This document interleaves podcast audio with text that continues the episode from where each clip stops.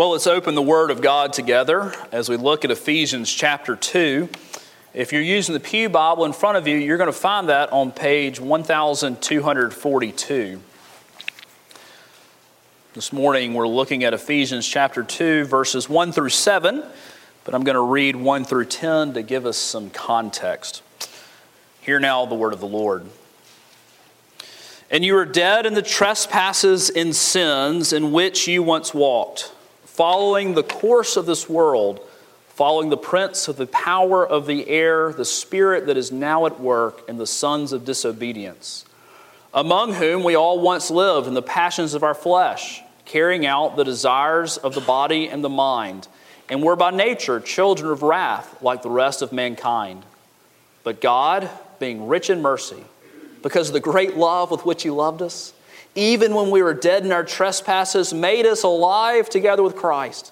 By grace you have been saved, and raised us up with Him, and seated us with Him in the heavenly places in Christ Jesus, so that in the coming ages He might show the immeasurable riches of His grace and kindness towards us in Christ Jesus.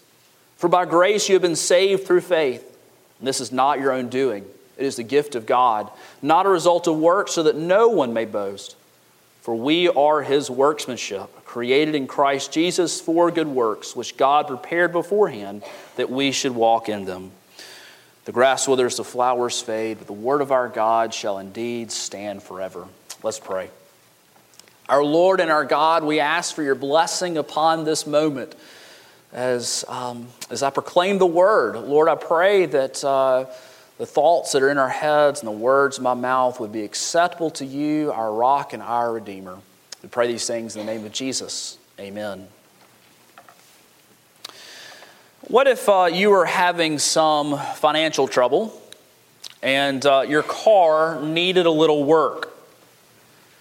What if someone came to you and said, "You know, no matter what's wrong with your vehicle, I'm going to fix it. No, don't tell me. Don't tell me what's wrong with it. I'm just going to take care of it for you.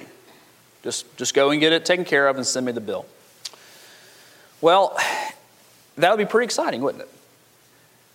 But what if the only thing your car needed was an oil change? Now, you'd probably be thankful, right? I mean, that's $30, $40. If you go to Jiffy Lube, it's $20 if you do it yourself. But you'd be pretty excited, but you probably wouldn't sing their praises for the rest of your life. Right? That's kind of a $30 to $40 kind of thankfulness. Thanks, appreciate that. Really, I really appreciate that. However, if your car had weeds up to its windows because it had been sitting on cinder blocks for the last 10 years, its chassis was twisted, its engine was seized, the brakes had rusted together, and the radiator you affectionately called Swiss cheese, then perhaps you would be pretty excited. The condition of the car would probably inform just how thankful you were for someone fixing your vehicle. As Christians, as we think about what God has done for us, especially in our salvation, the more we realize just how bad we were before we had Christ, the more reasons we'll have to praise the Lord both in this life and in the next for all He has done for us. We're not the car that needed a little work. We are that car without its wheels sitting on the cinder blocks. Paul begins our passage as a straight shooter. Don't you appreciate that about Paul? He doesn't sugarcoat anything. Perhaps sometimes you wish he did. He comes at us right away, doesn't mince words, "And you were dead." Now, obviously, he isn't talking about physical death. The Ephesians were actually living. The blood was pumping through their veins and their arteries. They were alive. So what's he talking about?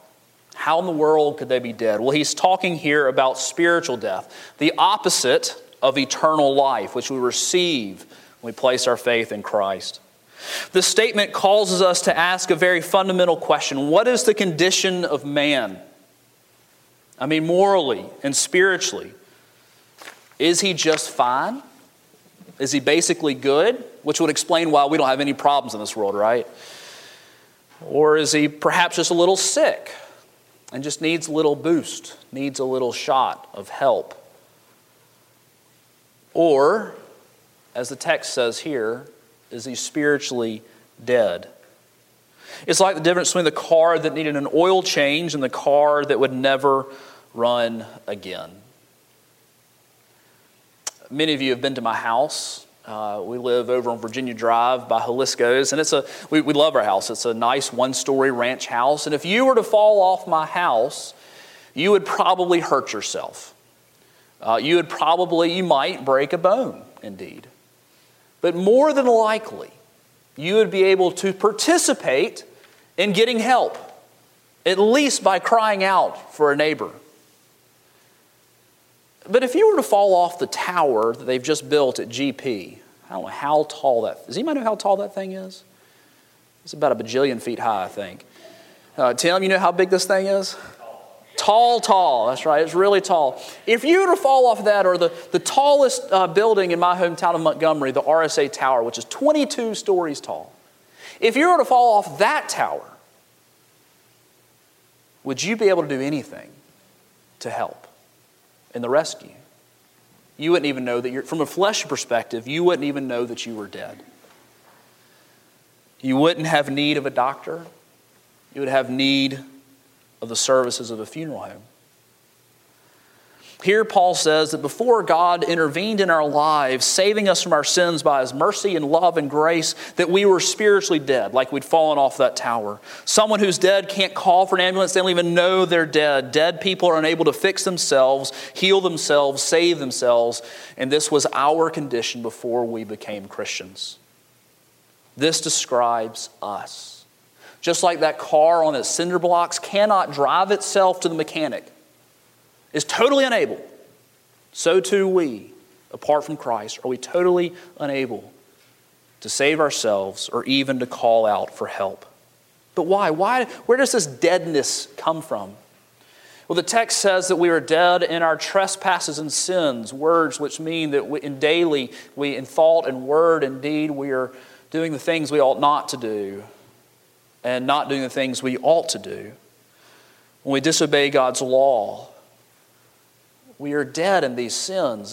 As we read Romans 6:23, for the wages of sin is death. This is talking about spiritual death in the presence of God's wrath. Spiritually, this means they were unable to do anything good. Okay, but let's think about that statement for a while. So this means that anybody who's not a Christian can't do anything good. Well, let's qualify that real quick. We're talking spiritually here. Something to please the Lord. Praise the Lord that it's not just Christians who give blood. Praise the Lord it's not just Christians who donate to the Red Cross or volunteer for Habitat for Humanity. Everyone is able to do what's called civic good, for the good of the community.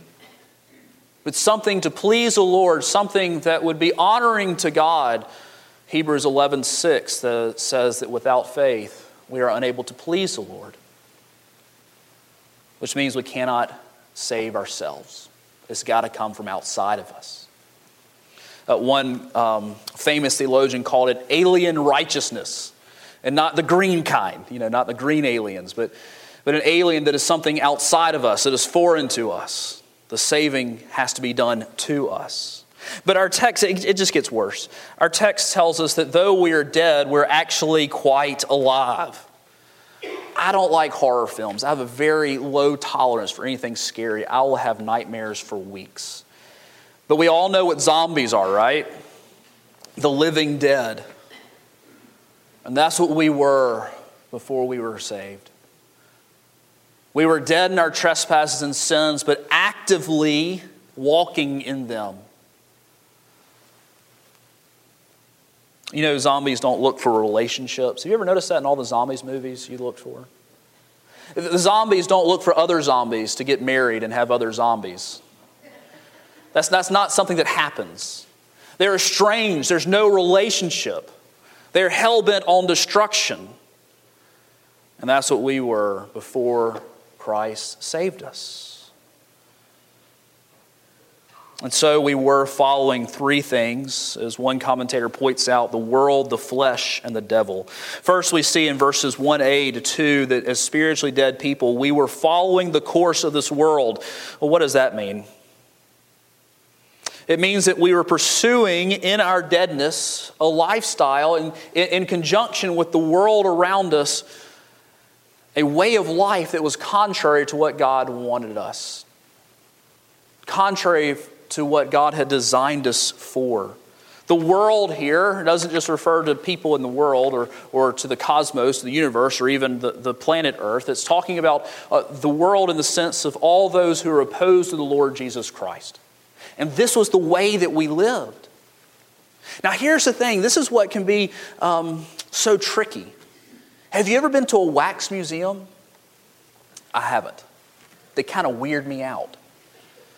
But you know, a wax museum, they look lifelike. And they're dressed up nice and pretty. And they might even be posed doing something important. But there's no life there. And so the outward trappings of religion, of man-made religion, of even going to church, as good as it is, it won't save you. There may be the outward trappings of it, but inside the heart, there's no life. But it gets worse. So we're following the course of this world, but also the prince of the power of the air, the spirit that is now at work, and the sons of disobedience. What in the world is that talking about? Well, this is a fancy way of saying Satan. Those who are spiritually dead are under the power and influence of the adversary of God and his people. Satan is actively working in culture and through and in unbelievers by his demons, to lead people away from God, to tempt them to sin, and to pervert all that is good. And not only that, in verse 3, we find that we were pursuing the flesh, the passions of our flesh. That's not a good passion. That's a sinful lust. You know, the world outside, the devil tempting us. The problem is, wherever we go, there we are. This is the problem with monasticism, with monks, is that you try to get away from the world, but then you carry the world with you because we're sinners in our hearts. Wherever we go, there we are. And apart from Christ, we are bent on fulfilling those sinful desires of our hearts and our minds. Anecdotally, we know all this to be true, right? There's some hard things that are said here. But as we look at the world around us, do we have to teach our children how to sin? It's amazing. I mean, I teach them how to sin all the time and how I model it for my children. But we may teach them how to ride a bike, or we might teach them how to use proper manners. But children just naturally, by their nature, according to this text, come into this world knowing how to sin. Just like me. So as we finish up the first half of our passage, we must say this is very bad news. This is bad news. But there's a shift at verse 4. There didn't have to be. After hearing all this, it would have been very godly for Paul, under the writing of the inspiration of the Holy Spirit, to write, and therefore God sent everyone to hell. Close your Bibles, that's the end of the story. But those greatest words in all of Scripture, but God. In spite of all that we've just read about me and about you, contrary to all those things, but God. But God. He doesn't leave us to our own devices. God doesn't give us what we deserve. Instead, He intervenes and saves us. We don't need an oil change. We need new life. We who are dead need to be made alive. This isn't a jump start with a jumper cable. This is an engine change, a heart change. The only thing that fixes death is life. And that's what He gives us. Verse 5, even when we were dead in our trespasses, that was our situation, He made us alive together with Christ. By grace you've been saved. You hadn't done it yourself. He made we who were dead, He has made us alive.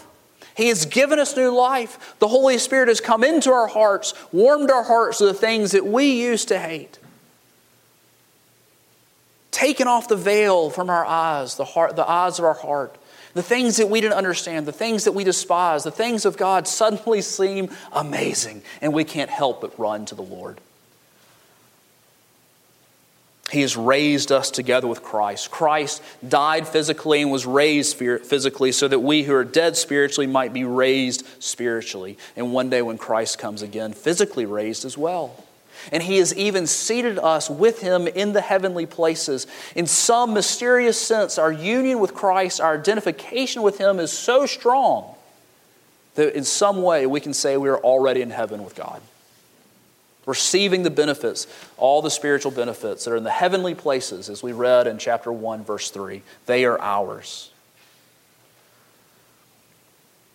And nothing of this was because we were good enough or had anything to commend ourselves to God with, but it's by grace that we have been saved. Grace, by its very definition, means that we aren't saved by works, not by working hard, at being good, or obeying God's commandment. A dead person can't do those things. God must intervene and do the amazing work of conversion. And so we have been saved and rescued, saved from the wrath of God that we deserve in this life and the next, saved and rescued from ourselves and the controlling power of the prince of the power of the air, the spirit that is now at work in the sons of disobedience. But why? Let me ask you something. When you think of things that you want to save when you're in your house cleaning up, do you save the things that are useless? Those are the things you discard. That's the definition of mercy, is to look upon that clunker in your front yard. What does it deserve? It deserves the junkyard. And to have mercy on that terrible condition, that terrible jalopy that's sitting in your front yard. This is what God has done for us. He has had mercy on us. He has not given us what we deserve, which is His wrath and hell forever. That's what I deserve. The preacher of this church deserves, and so do you. And by His mercy, He has not given us that if we're in Christ Jesus. Why would He do this? Well, about the only reason we have is the love with which He loved us, found in verse 4. The great love with which He loved us. Why does God love you? Because He loves you. Why would He lavish His love upon you? Is there anything within us that makes us lovely? No. The only thing that makes us lovely is because He loves us. He has pitied us. He has looked upon us and given His sacrificial love, even to the point of giving His own Son, so that you and I, we might be made alive together with Christ, that we who are dead might be raised spiritually and given new life. He bestows on us His immeasurable riches of grace. Paul makes up a word here. The word immeasurable didn't exist in Greek until Paul came around. He makes it up to describe the immeasurable riches of God's grace. Can you measure how much water is in the ocean using a measuring cup? No, you can't do that. You just can't do it. Nor can we measure God's immeasurable riches of His grace towards us. So mercy is not giving us what we deserve. Grace is giving us what we don't deserve. He did not give us hell, which we deserved, in His mercy because of His love, which He has loved us with. And now He has graced us. It's like taking the jalopy in the front yard and completely giving it an overhaul and making it a Porsche 911 race car. And that's what He has done with us. He has made us beautiful, not because we are lovely, but because He has loved us. It's like when you go to your parents and ask for $15 to go to the movie, and they hand you not a $20 or a $20 or a $50 bill, but 10 crisp Benjamins, right? $1,000. That's what overabounding, immeasurable riches look like. God has given us so much more than we need. Why did He do it? Well, verse 7 helps us a little bit here. So that in the coming ages He might show the immeasurable riches of His grace and kindness towards us in Christ Jesus. If you buy the old jalopy that's sitting in the front yard on the center blocks with a twisted chassis and you make it new, if you spend years on it, what are you going to do with that car? You're going to lock it up in the garage so that no one can see it, right? No. You're going to call all your friends and say, hey, come look what I did. This is fantastic. And this is what Christ will do in the new heavens and the new earth. We live with Him. He will publicly display us for all of creation to see, look what I've done. Look at the objects of my grace. Aren't they wonderful? They were dead in their trespasses and sins, and yet I've made them alive. I've lavished my mercy and grace upon them to the praise of my glory. This is what God has done for each of us if we have put our faith in Christ Jesus. If we are dead in our sins and there is life available to us in Christ, He calls to you now that you might no longer be dead, but might have a relationship with Him both now and forever. Come, Lord Jesus, come quickly. Amen. So, Father, we thank you for your love that you have lavished upon us, the riches of your mercy and your immeasurable grace that you will show to us in kindness in the age to come. Lord, may we who have received this grace and this kindness and love, may we be driven to praise you more and more here on earth and in the age to come. We pray these things in the name of Jesus. Amen.